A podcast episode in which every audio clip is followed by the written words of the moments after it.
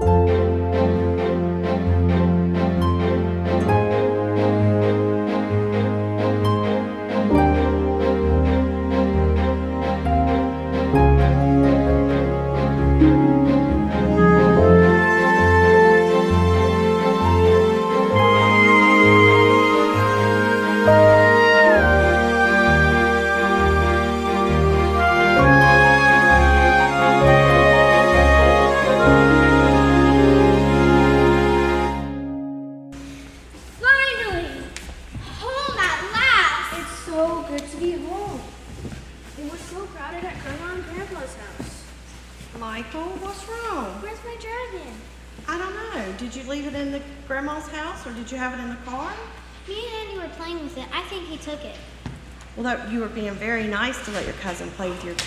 I bet he left it in there when he went home. I don't know, Mom. You know those bird boys are always taking things from Grandma and Grandpa's house. Addison, that's not a very nice thing to say. It's true though. Grandma is always looking for her things, and they just happen to show up at their house. It was super crowded there, though. It could have been any of the cousins. Michael, look, if you if you left your dragon at your grandmother's house tonight, sorry, we just can't go get it. Um, it's Christmas Eve. We're all exhausted, and I say, who's up for some hot cocoa? Yeah! All right, all right. But first, there's been a whole lot of complaining tonight about how crowded your grandmother's house was. I get it. There was a lot of people there, but it reminds me of a story of the night Mary and Joseph and the night Jesus was born. Does anybody remember how crowded Bethlehem was? I do. Mary and Joseph took a long trip to the town where Joseph was born in because there was a census for everyone in the country. Right, and Mary was about to have a baby, so she was going crazy. She was like, Joseph, go find us a room. Wah! So Joseph ran up to the first hotel he could find. But there was no room for them. There were people everywhere. People sleeping in the lobby, people sleeping on the couches, in the um in the hallways, literally everywhere. So Joseph so the guy at the hotel said, There are no more rooms. I've got people everywhere. So Joseph got sad and started to leave. But He said they could stay in his garage. The garage. Yeah, he just had to move his lawnmower. There was no, sorry, there was no lawnmower or cars or trucks or anything back then or garages. I mean, they had camels and donkeys and sheep and, and sheds, and that's probably where Mary and Joseph stayed. So let me ask you a question. If two people would have showed up tonight at your grandmother's house, would you guys have made room for them? I mean, God wants us to do things to help people, even when it's not convenient for us. Hang on, I have, I have something to share.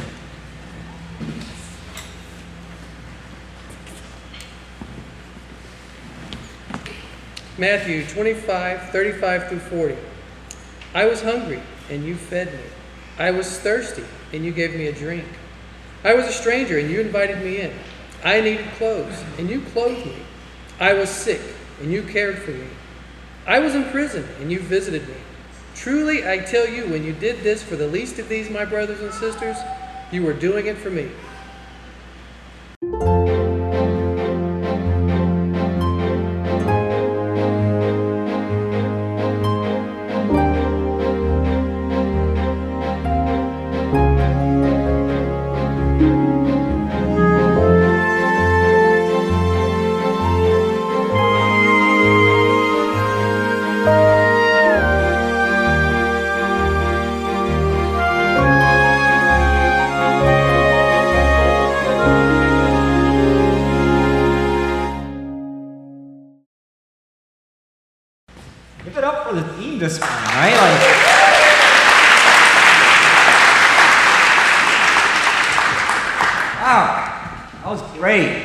You thought I was going to get up here and act or something, right? No, no. Um, my name is Moises. I'm still a little baffled by Mike Peters saying he would take off his shirt or something. Oh, did I not?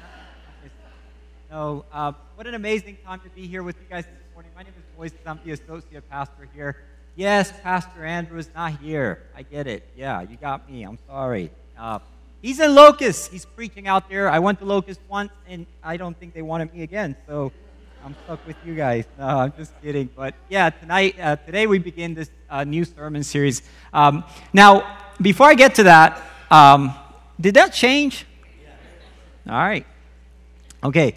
Um, I want to highlight that. You know, last week we we did the one day for um, um, for um, Convoy of Hope, and and and that was amazing. You guys were extremely faithful, and I I, I know Mike you know, share the, the stuff. But I want to tell you, we, we, we, when all the calculations was said and done, Pastor Andrew committed to doing $25,000 to, to Convoy of Hope. And you know what you guys did last week in one day?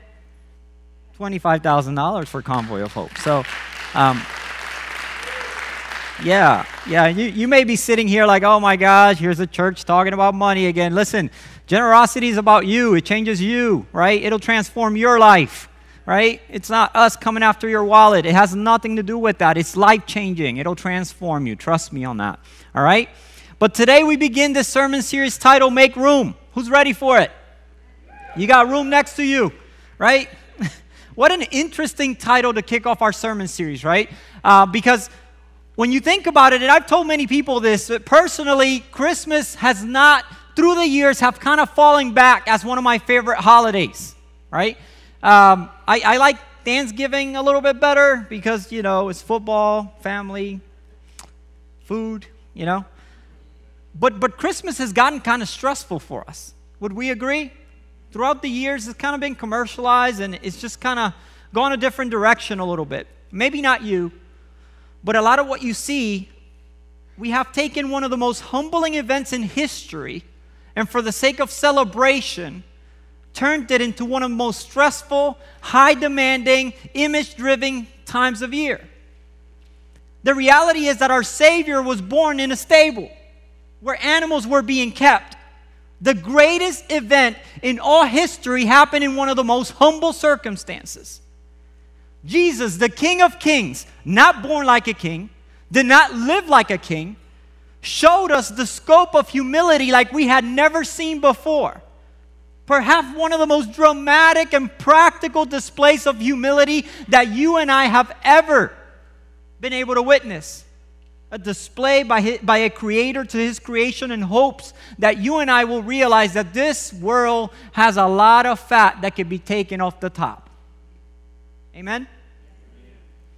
Now, listen, none of us here in this room are, are, are being called to be Jesus and to do the same thing he did. Those accomplishments, he died for the world. He came back to life. He was born. He did those things. But we are called to try to be like him, to act like he did, to operate within that same character. So, why make room? Well, the reality is that the, the Savior of the world was being born, and people looked at him and said, We have no room for you. One of the biggest events, if not the biggest event in our world's history, took place. And people who encountered it said, We have no room for it. And it happens so often in our lives the same way. Where big promises and big miracles and big events from God are getting ready to take place, but you and I have no room for it. And we haven't made room for it. In Luke chapter 2, verse 7,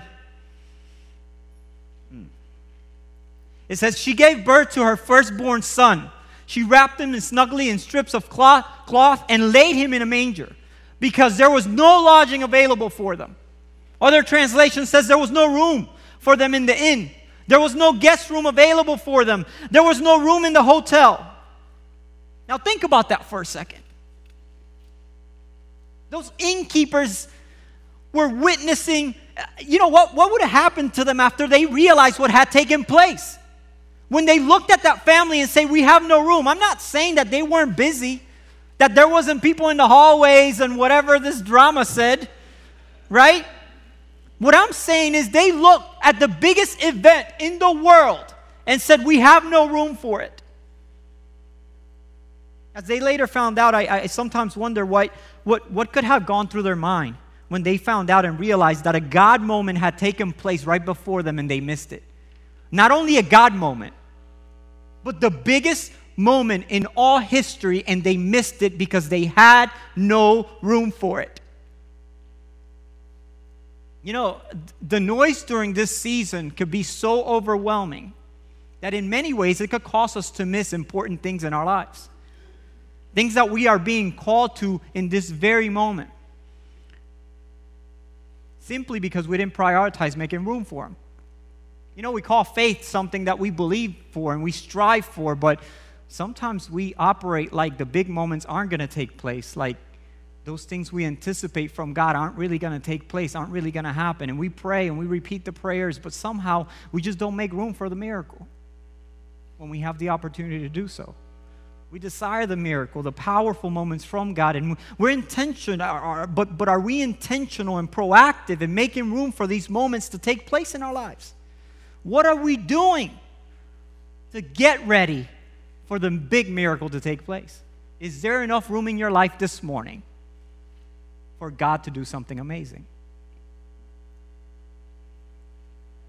Or are we so busy that if the moment were to take place right this second, we would completely miss it because we just don't have more time?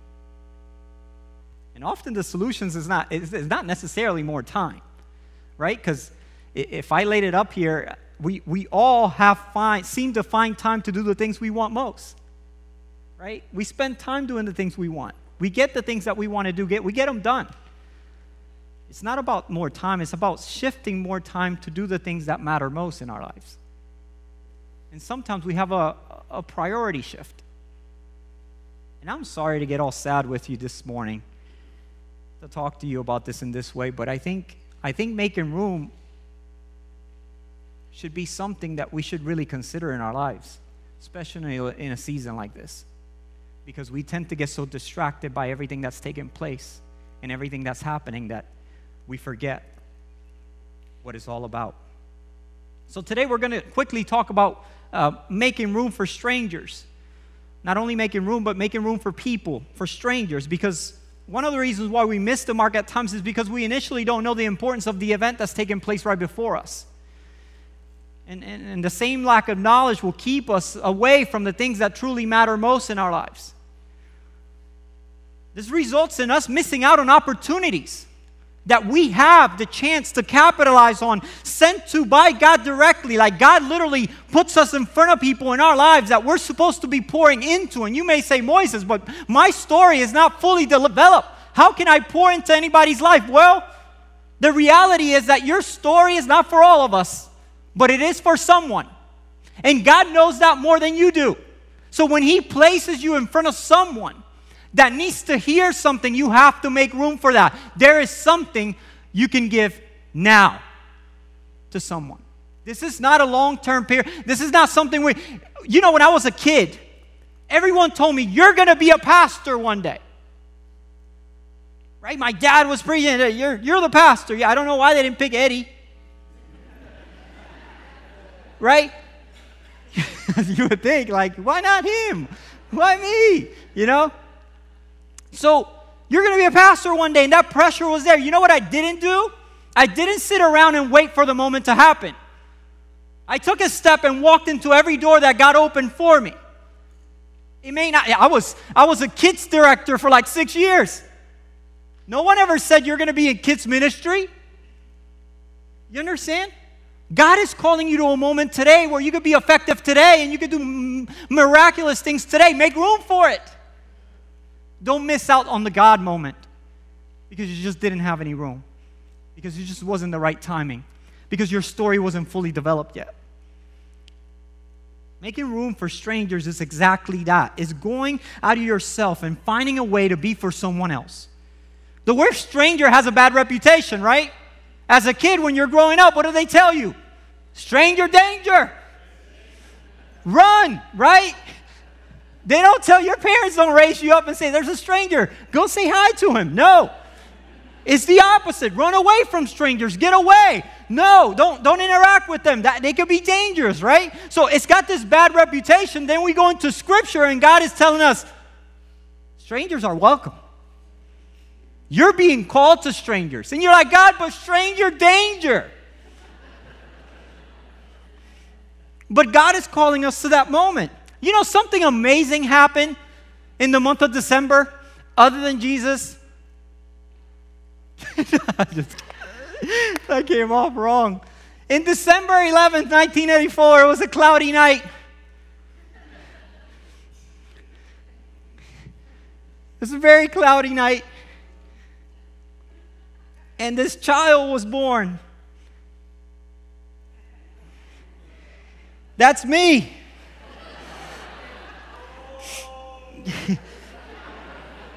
so,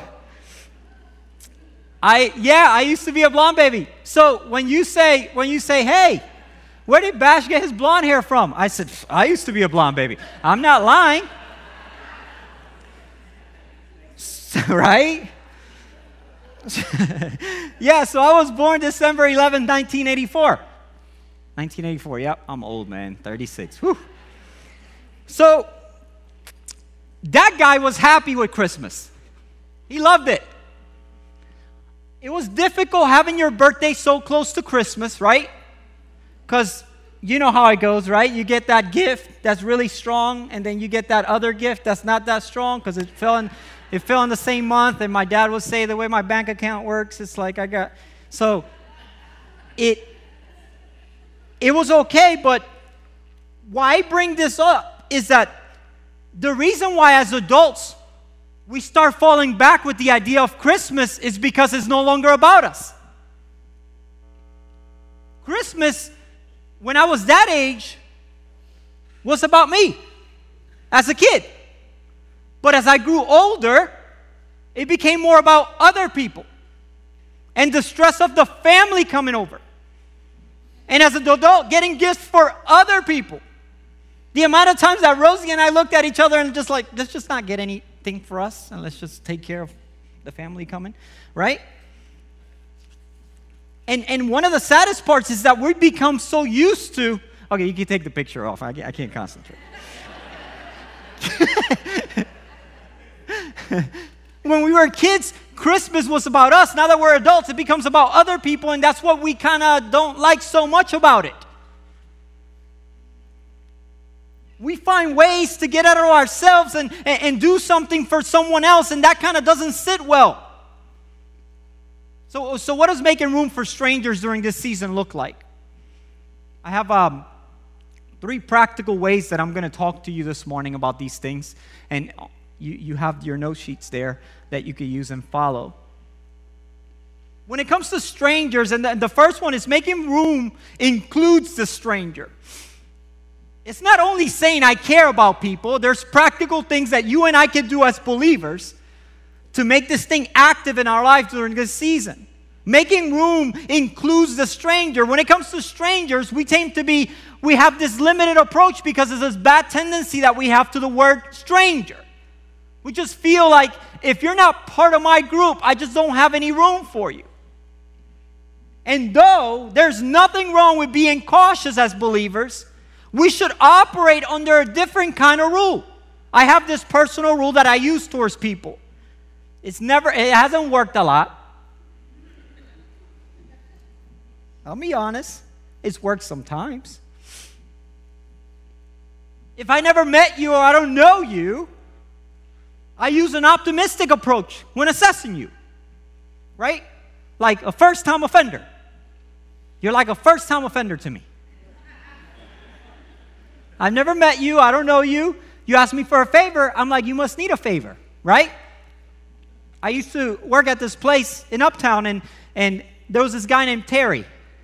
I never met for, before, but I was on call. So I got a call late at night, one night, and I, I went and, and we were right across the hospital, right in Uptown, um, in South Kings Drive there. And I would, it was like 10:30 at night. I'm going in to grab some equipment that I have to take to a patient's home, and and and this guy Terry, real tall guy, super scary looking. Okay.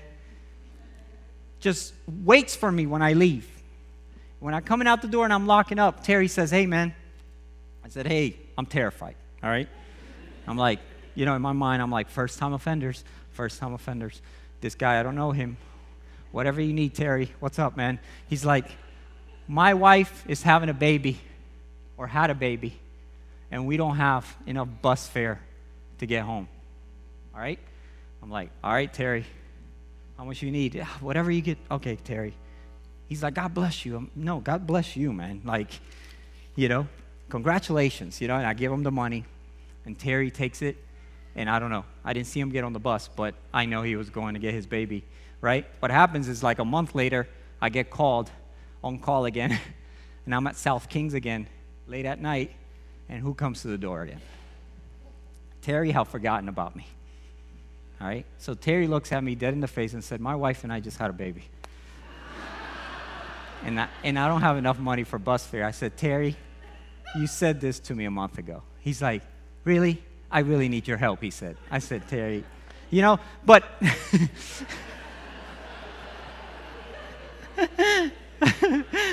oh, Terry, love you, man, if you're watching, dude. So, the idea is that we tend to be very image driven towards people. And we build these structures around our lives that say, like, hey, if you don't meet these parameters, you're not allowed here. There's nothing I can offer you.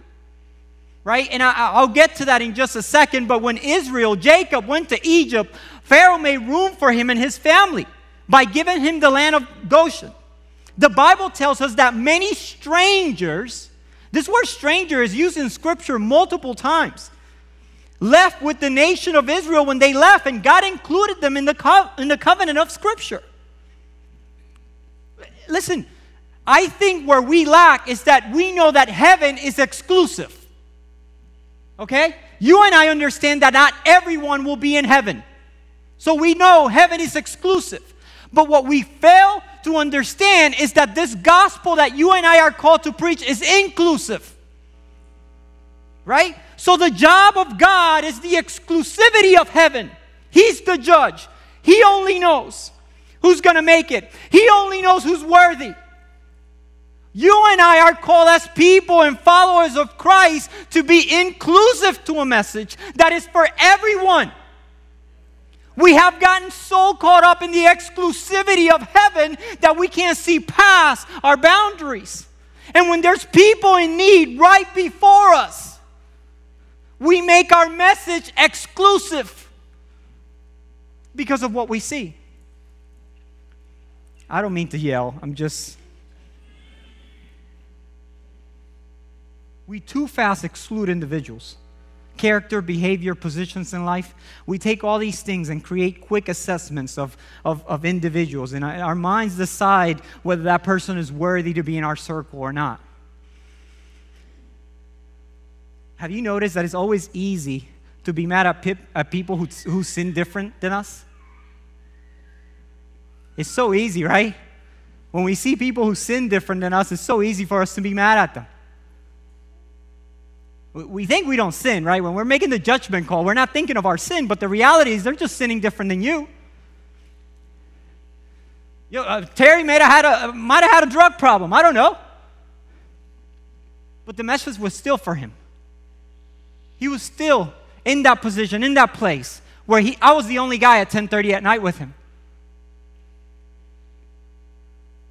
Your message is inclusive, not exclusive. In the book of Leviticus, we find the rules of worship or for worship. Over and over again, the phrase house of Israel or strangers among you is used. It's included, right? It's included to show that, that, that, that even before the cross, there was room for strangers. Something so personal, so spiritual as it is to worship our God God makes it a point to include strangers. Not only is it meant to be included in our worship, it's also meant to be included in our love. We're so over the top when it comes to other people that we don't relate to or we don't know. In Leviticus chapter 19, verse 33 to 34, it says, And if a stranger dwells within you in your land, you shall not mis- mistreat them. Listen to this.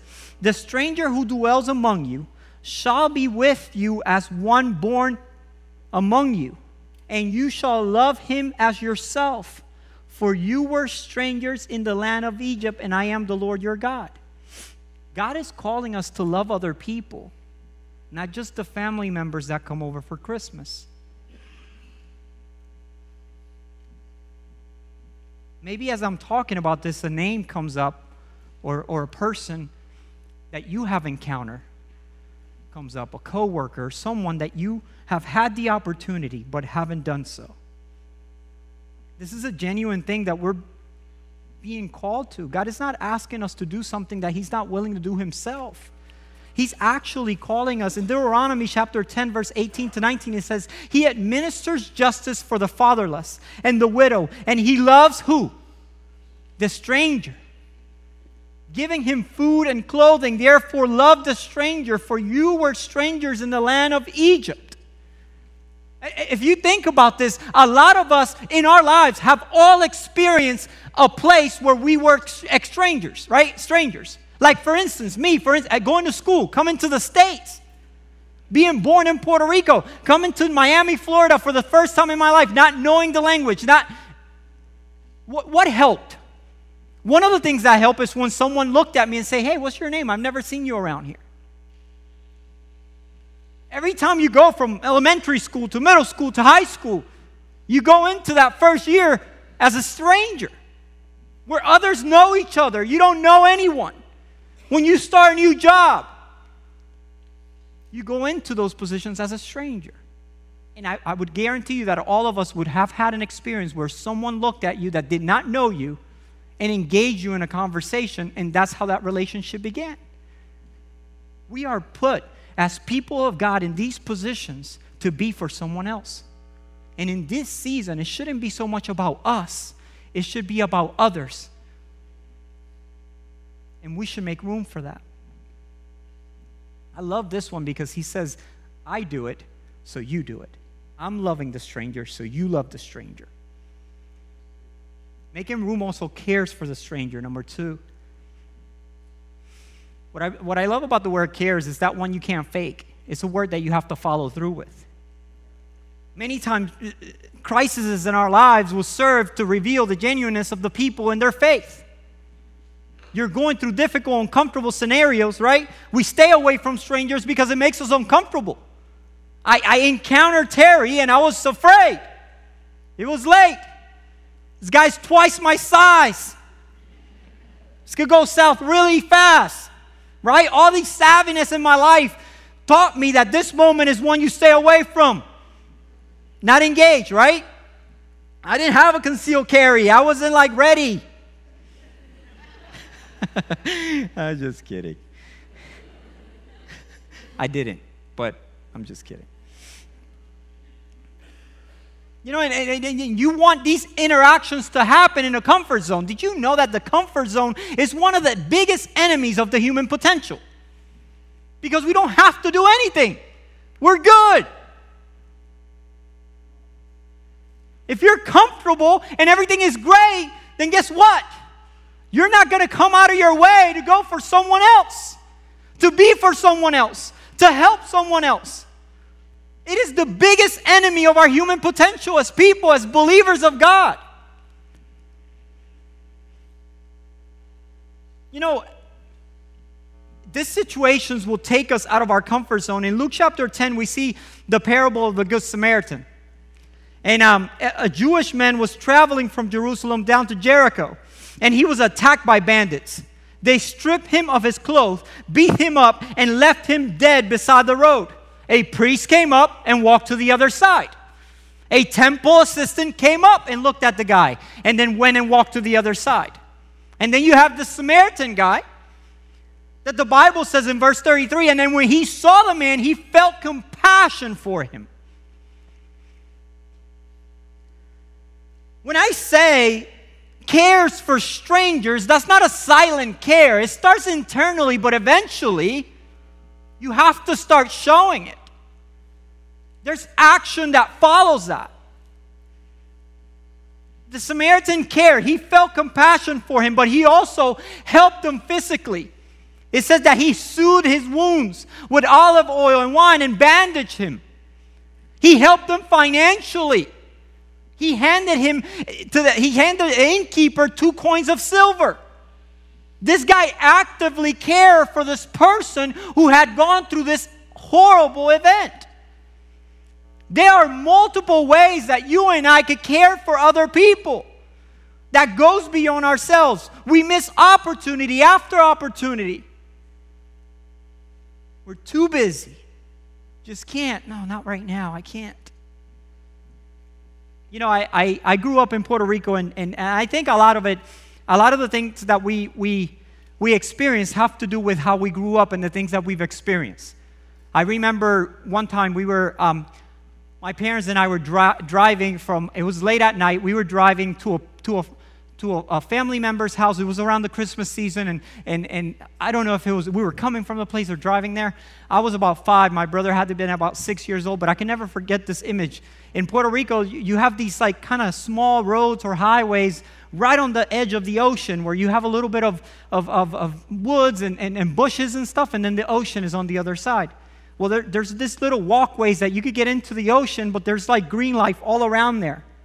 Well, we're driving on this road, and because Puerto Rico being the place that it is and the things that you experience in Puerto Rico, you got to understand like it's not, it's a United States territory, okay? Yeah, there's McDonald's there. I, but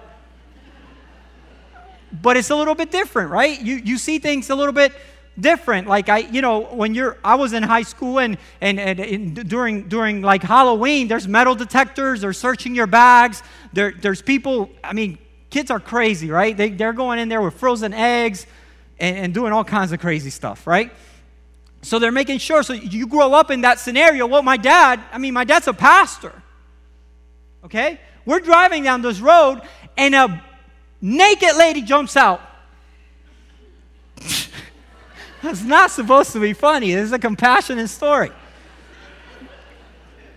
Naked lady jumps out, losing it. Help me, help me.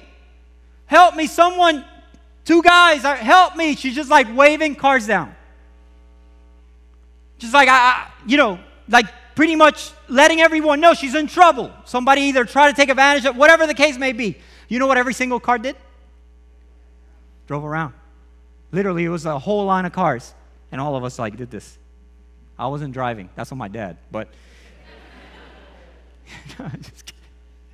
Dad, I love you, man. So, literally every car, every car, you know, every car. And I don't know if it's. Um, I'm guessing. You know, I understand the, the scenario, right? Like, my dad has two little boys in the car, his wife with him. I, I get it. You know, there, there was this notion that people would do this as a trap so when you would pull your car over, two men would come out and, and, and rob you or whatever. And it was a team of people uh, staging this tragedy so that you would emotionally do something. So, because of the evil that we've experienced, we, we, we have put up these walls of protection. And in our efforts to protect, we have failed to prepare. Because our culture continues to shift from a place of honor to a place of shame. Values were once held above current conditions. That was still a woman that needed help. But because of what's happening in our world, we have built these scenarios where we won't cross certain lines, lines for the sake of our safety. And in essence, not preparing those people that come behind us. I had a horrible scenario happen to me on Tuesday. I'm full of stories today, man. Horrible scenario happened to me. For those of you who say pastors don't work, right, Wes? You know what I'm talking about. So, we're in this trailer, all right? Getting this beautiful Christmas decoration ready for you guys, right? So, not that it's your fault. I'm not mad, right? Like, so we're, we're, we go, we're in the trailer. I'm, I'm, on this side, and I don't know if Wes and Andrew planned it, but I'm not gonna, you know. I'm on this side moving something. There's like one of these light brackets, but it looked a little different, right? Leaning up against the wall. Andrew and Wes are on this side, way back here. I'm way up there, you know. Um, and they move something, or I don't know how it happened. All of a sudden, I'm standing there, and all I hear is, oh! And then this light thing comes down and hits me right in the face. All right? That's why I have this. All right? It's not that I cut myself shaving or anything like that. So I grab my face. I grab my, yeah. I grab my face. Andrew says, Are you bleeding? I said, I think so. And I'm running into the bathroom in here. When I take off my hand out of my face, and I see this thing like open, I start to get dizzy, you know, because I'm a little fragile human being. So I start to get dizzy. right? yeah, I saw blood, man. I said, My blood? Ooh. Something really wrong just happened. So I look at myself, I'm like, oh my gosh, I'm bleeding. I grab a paper towel, put it on my face, get in my car by myself, and leave. Right? So everyone's mad at me because I just got hit in the head and I'm jumping in the car in desperation, just like, I gotta stay awake, stay awake. You gotta make, save yourself. You know, I went on survivor mode. Like, so I, I, I drive, I drive to the, to the urgent care, right? And my wife is on the phone, like, stop right now, I'll come get you. And I'm like, I'm fine, I'm fine. I pulled in in the urgent care, and this is what happens to me. I walk into the counter, and I have a paper towel full of blood on my face, right? I walk in through the door right? And I look at the lady. The lady looks at me and she starts looking for a mask. hey, listen, I'm not, this really happened, all right? Won't say a word to me. Full of blood. She's just like looking for a mask. Pulls out this little yellow mask. Listen, wherever you are, you know who you are and she she pulls this thing out, hands it to me. Okay, I put the bloody paper towel on the counter, grab the mask, put it on my face. The little line of the mask is, is filling, filling with blood. It's just like, so I grab the paper towel, put it on my face, and she says, May I help you?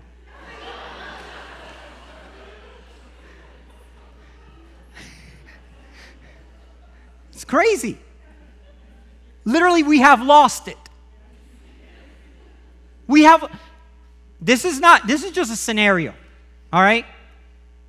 We have, guys, there is an issue that we have taken our past experiences and the things that have really hurt and use those things to build these barricades in our lives that no one can enter because we're so afraid to get hurt again that we would just not let it happen. We have built up these things. It, your life could have been tragic, but the gospel that you're called to preach is inclusive. I'm sorry. You know, we, we, we are so, you know, one of my biggest fears is? One of my biggest fears is that I come out to be a fraud one day. That someone would just say, You're just not good enough. And for me to be like, I'm not good enough. You know what? I am not good enough. But God has called me to this. So I'm going to step into it and not make exceptions for anybody. We must be so cautious that the devil doesn't expose us and we end up hardening our hearts towards people that we're being called to. In Hebrews chapter 3, verse 12 to 13, it says, Be careful then, dear brothers and sisters. Make sure that your own heart are not evil and unbelieving, turning you away from the living God. You must warn each other every single day while it's still today, so that none of you will be deceived by sin or hardened against God. Life is tough. And number three, making room embraces the stranger. And I'll finish up with this. Not only are we going to include and care about the stranger, but we're going to embrace the stranger, embrace that call. And sometimes strangers look like your enemies, act like your enemies, but that shouldn't stop us from embracing them. Remember that the move of the Spirit in your life is inward to conviction, not outward to critique. I'll say that again. This, the, the move of the Spirit of God in your life is inward to conviction, not outward to critique. We take this truth and make it our own, this gospel, make it our own. Accept God, everything that He's given us, and we say, now we're here and you're there. And the effect of the Spirit in our lives begins to have an outward critique towards other people. instead of it being an inward conviction for you and I to be better. One of the most amazing things is that Jesus wasn't so worried about the sin of people, he was more worried about things like pride and humility, right? Not their current condition. They could have been in a horrible position, tax collectors that were stealing money from people. But he was more worried about them being humble, about them being full of pride. In Acts chapter 10, Peter was sent to a Roman army officer in the height of persecution. When the Roman army was going after people, and Peter's being literally called to his enemy's home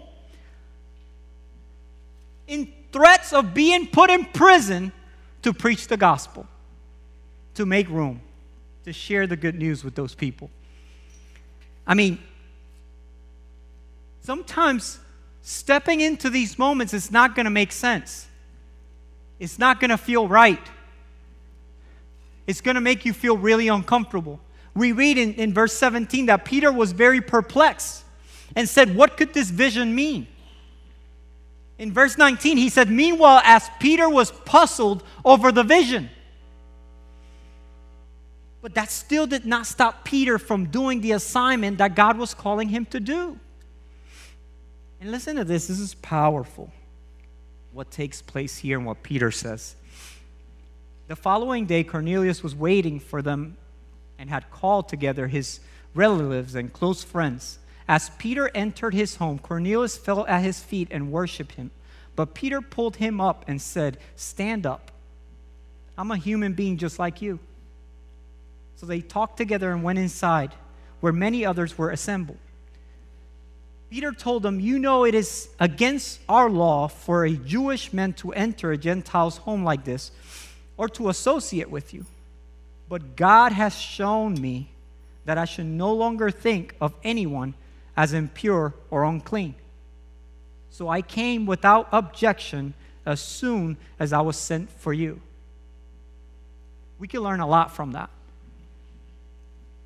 This gospel is inclusive. We must make room. Let me tell you, there's no neutral ground here. I, am telling you right now, if you take anything from me today, understand that there's no neutral ground. There's no, I'll wait and see. There, there is, in this walk, there's either one side or the other. There is no middle point. A lot of people like to be passive.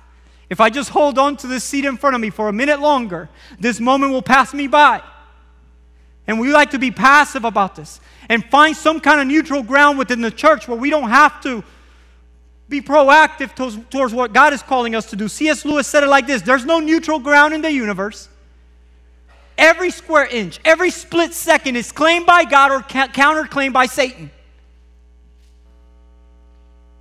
You will not find neutral ground in this life. You are being called to something today. If you struggle with your interaction with other people, a good way to check your character in those scenarios and, and, and, and towards the actions that you take towards other people is trying to ask yourself, Am I trying to prove a point with other people or am I trying to make a difference when I interact with other people?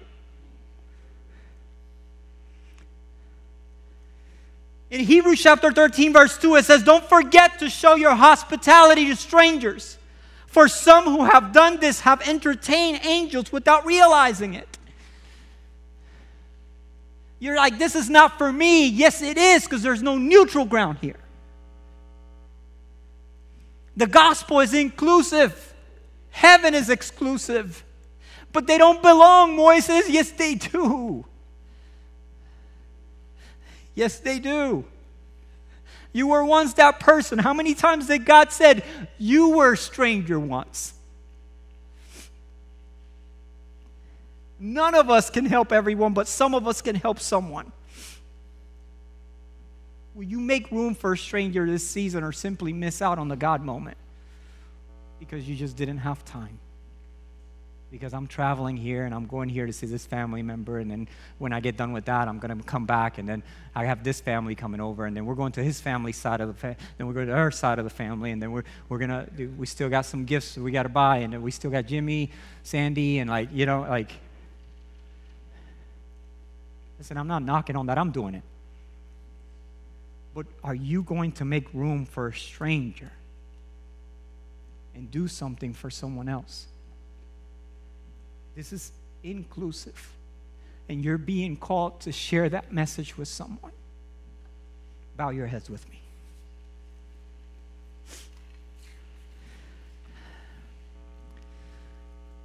Dear God, Lord, I just, I just want to pray this, this very moment. I just, I just ask, Lord, that you would just touch the hearts of all of us in this room. Holy Spirit, make it a point this morning, Lord, for us to be convicted. If we're convicted about anything this morning, let us be convicted towards someone else so that we care for them. We find a way to think of someone and just, just be convicted in our actions towards other people move our hearts right now, Jesus. That whatever that name is, that person, that image, or maybe someone we're going to run into this week, help us, Lord, to carry this message that you want us to carry. To understand that you take care of the exclusivity of this, we take care, or we're being called to the inclusivity of all of it. I believe in you, God. And as this season takes place and starts, Lord, we want to make room we don't want to miss the moment. If God is right before us, we want to be ready. We want to have enough room. We want to be available, Lord. So would you help us? Give us the ability, Lord, to hear you. And not only hear you, but act, because there's no neutral ground here, Lord. We want every moment of our lives to be claimed by you, Lord, not counterclaimed by Satan. Help us, God. Help us to see past ourselves and see more of you in this season. We pray all this in your name. Amen.